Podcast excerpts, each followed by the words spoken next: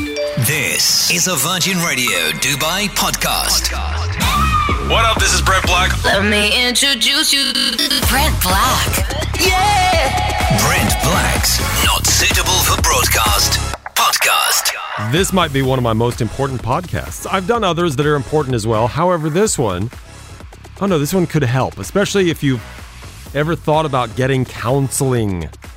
So I was talking to Zainab on my Instagram, and I want to thank you for for doing the podcast.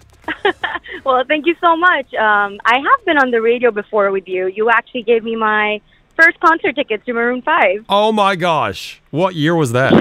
Um, I guess 2007 or 8. Yeah, that was like we didn't start till 2008. Yeah, so it'd have to be 2008. Yeah. That was Yeah. yeah 2008. That was the first big concert we did here at Virgin Radio. Me and Chris. Wow, and you're still and you're still here, and that's just amazing to me. Now, not to age you, but how old are you uh, for Maroon Uh, 5? well, I'm 28 years old. Okay.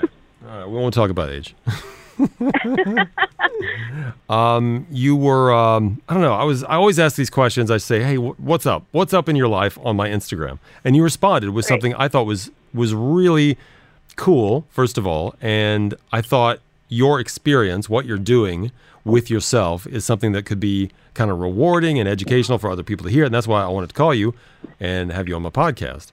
So, Perfect. tell me what you're doing. Tell me. So you're you're going to I don't know. You're getting counseling, right? yes, I am doing counseling um, through this application. It's called BetterHelp. So this is a this um, is an app that you use, and you can get counseling. Now, how do they counsel you through an app? So they um, actually, uh, you can talk to them on the phone, you can text them, or you can do a video call. So it's actually really nice, and especially during this pandemic time, doesn't make you feel so lonely. Oh wow! So where are they? Where are they based? This app. So they're actually in the United States. Okay, so you've got American counselors, either video chatting or or type chatting with you. Um, and what do you just open up and say, "Hey, I, I just got to work on some stuff." Yeah, I mean, it's just like any form of uh, communication. It's like counseling um, personally, but just through an app, honestly. And I think it's easier for someone who's not actually been through it before uh, to have that little bit of a barrier to actually um, talk. Yeah, because it's Talk it's a hard thing, man. I'm telling you, no matter what you're going through, whether it's depression or or whatever, the hardest thing I think, the hardest barrier to break is to get help, to finally make that step to go to an office, get in the room, sit. I don't know. I don't know. I've only seen it in television. I don't know. Do they really lay you on a couch? I don't know. Have you done Have you done in person counseling before? Um, well, I was uh, taken to a counselor once when I was uh, very young, and I did not have a very good reaction to that. Um, I had the um, attitude that I'm not crazy and I don't need a counselor. So um, that was my last experience. I think you were half right. I'm sure you were half right. You're not crazy, but you needed a counselor. Okay. So, Yeah. what was it? What was it that made you feel like you need a counselor now? What was it? The loneliness of the pandemic? What? Um, no. So um, I've suffered from ADHD since I was a child, um, and I have also suffered from epilepsy since I was 16. So um, you know, having these conditions um, obviously led to other things. I was also clinically diagnosed with anxiety and depression. Um, I was also in, uh, diagnosed with endometriosis, which is another kind of a condition all of these things really took a toll over my life and I just felt I was going down this really, really dark hole. My only way, the only way I have survived so far is by telling myself that, hey, you can do this. This is your life. You can do this. But at the end of it, I, I still needed that, um, how do I say, um, I needed someone professional to actually help me and obviously as a child um, as a younger adult i did not uh, come to terms with it. But recently uh, since i had a relapse just last month i realized how everything that's happened in my life has really affected me. And i took the decision that hey i'm going to actually seek out for some help and try figuring figuring my life out.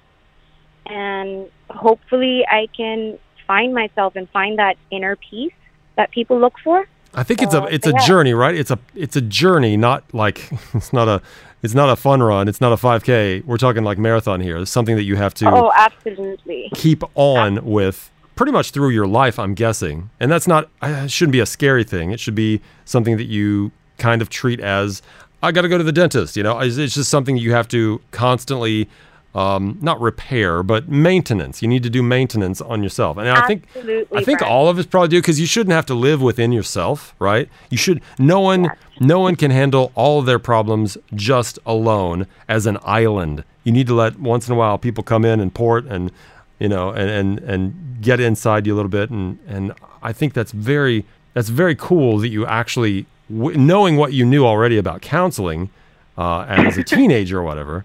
Uh, it's very cool that you revisited that and didn't just turn that possibility off. Yeah, I mean, um, you know, that's that's the uh, impression that people have that you know, if I go to a counselor, what are people going to say?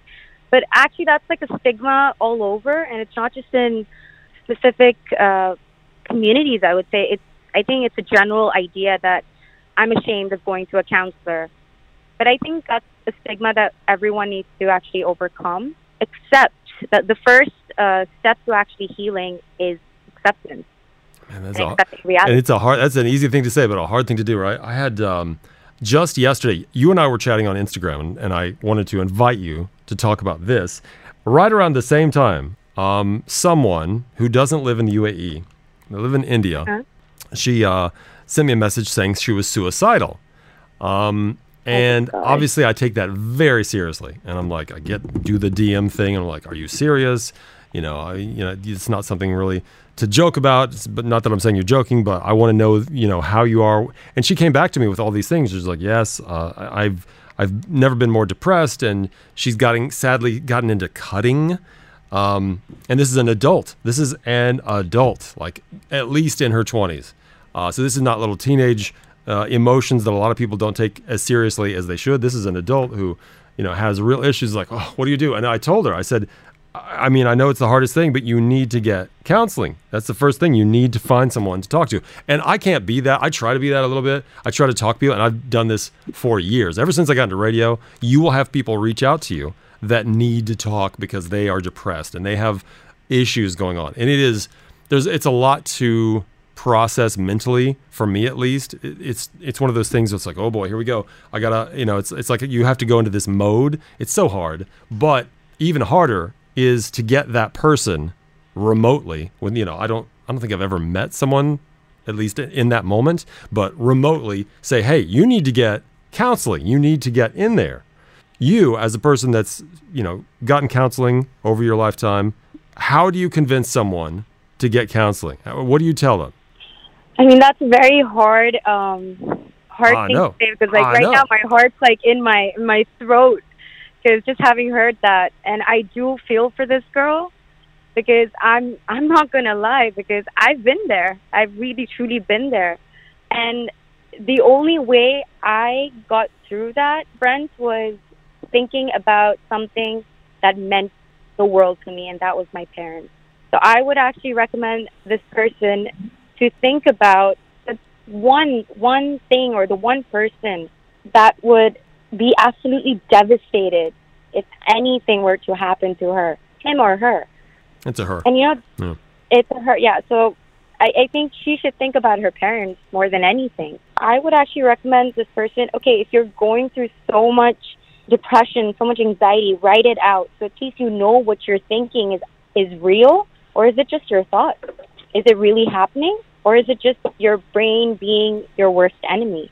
Because it can truly be your worst enemy. I know. I know all about your brain being your worst enemy. My brain gets me in so much trouble. I have no idea. All right. Well, you know what? I, I like that. And everybody's family dynamic is different. Um, Maybe your parents aren't the ones that are going to bring you out. Maybe your parents are going to get you into that hole. And and sadly, that happens sometimes. But you know what I'm going to do? I think that's great because you're, you're saying find something that you love and, and hold on to it. Hold on to it I think it's it's more like an anchor. What I Yeah. meant, like for me, my anchor was my parents, and I think whoever is going through something, they need to find themselves an anchor. Find And- your anchor. I like that. Find your anchor. Mm. Yeah. You know, I'm going to have her listen to this podcast I'm going to tell her specifically, you need to listen to Zainab because she's got some really good advice for you. And and I think this could be the start of something really good for her situation. And and I'm proud of you for for dealing with what you're doing. Real quick, and I, I know I'm going in different directions here, but can you get counseled out of ADHD? Because if people don't know, it is um, adult hyperactive disorder. I don't know what it all stands for. What is No, AD? it's it's attention deficit hyperactive uh, disorder. oh, there you go. Okay, So there's ADD and there's ADHD. Uh, they're similar, right? They're similar, Right. but just with a few uh, minor um, differences. I But um, I was with someone uh, for years, um, a girlfriend, and she was severely ADHD. She uh, was on medication that she had to have. If she didn't have that, woof, and I don't know much about it outside my experience, but man, Mm-hmm. it, it is. I, I just can't even imagine the torment that you have to go through if you have that disease. And a lot of people, sadly, a lot of people think it's made up. A lot of people think it's a, an excuse to just act out or whatever. It is not. It is not. It's real. It is. It is. Um, so you you can be uh, counseled out of ADHD. Uh, it's not something that actually goes away. It's just something that you have to live with. Um, if you are obviously towards the minor uh, form, you can use uh, different strategies to actually get on with life. But unfortunately, some people, like myself, need to have proper me- uh, proper medical attention. But sadly enough for me, right now, I cannot be put on medication, even though my neurologist uh, is aware of this. Uh, my counselor is uh, because of my epilepsy. I was going to say, and what about epilepsy? Is that is that something that counseling can also?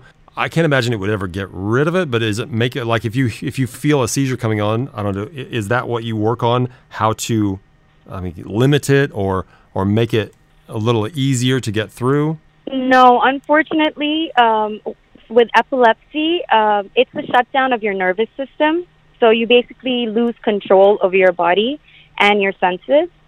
So um, I like initially, uh, let's take it back to when I was 16. There was a time where I had 22 seizures in 60 minutes. So Wow. that that actually took such a huge toll over my body. Um, I had actually lost um, mobility in half, like on my right side of my body. So it it's not something that can be counseled. I mean, yes, uh, for the depression and the anxiety you face because of it, right? Right. because of it, yes, uh, that can help. Yes, definitely, and that is what I'm doing. Because obviously, what I had to endure uh, being an epileptic patient, and obviously, I was in high school. I was, I was really um, bullied. I would Oh say. man, not because of your it? epilepsy. Seriously, seriously. Yeah, yeah. Oh my gosh. I mean, so, I, I was, I was known as the sick girl in wow, school. Wow. So when I was in fifth grade, we had a friend of ours uh, who was very popular. I don't know if that had anything Mm-hmm. to do with it, but he um, suddenly he had an epileptic seizure, and we didn't. We had never seen. They were ten years old. We had never seen anything like that. It's like, what is going on? You know, he, he he was always the kind of kid that would tip back in his chair, and the teachers always say, "Don't tip back in your chair." And he fell over in his chair, and we're like laughing at him. Ha, there there he goes again. But he, it turned out he was having a seizure. Uh, and it was such a big learning experience for us. And we created kind of a, a bond over that because we all felt like he was special and he was somebody that w- we didn't want anything to happen to. And I, I just, I never even would have considered the fact that he would get bullied for that. But you get bullied. Kids are horrible. Because kids are horrible. yeah. Yeah. I mean, um, you know what? I'm still laughed at for being uh, for having epilepsy. To Come be very, on. very honest. Come on. Yeah, I mean, it's not just kids. It's actually the biggest uh, bullies are adults. I'm not gonna lie, the biggest bullies are adults, and it's it's actually really sad because you know I've I've been asked and I've been commented at mm. that hey why does this only happen with you? Why are you always sick? And my response to that is hey buddy it's not I have no answer to that. I don't want to be sick. I didn't ask for this to happen to me. But it's just a misfortunate thing that's happened and I just got to deal with it. I mean, nobody wants to be sick, Brent, but you know, these little things that people uh, remark at, you know, it really, really stings, and that is something that builds up in a person, which also leads to uh, anxiety, social anxiety, uh, Yeah. depression. I'll tell you. I will tell you. yeah. I was uh, man. I I was never bullied for anything really physical, other than I was tall, and yeah, people like to make fun of my height because I was really tall.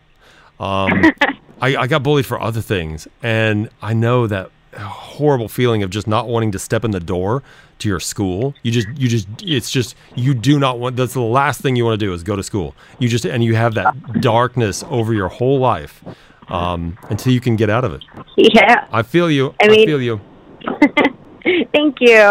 Well, you sound you sound so happy. You're fantastic. I'm so proud of you for for doing counseling, and I hope you're I hope you're on your path that will lead to a happy life. Because you sound like someone who who deserves a happy life, and and I wish all the best to you. I want you to keep in touch. Tell me how it's going. I'm always I am always here. I am I mean obviously you've been listening to me since 2008. I'm always here for you, okay? Yes, thank you so much. Brent Black. Yeah. Brent Black's Not Suitable for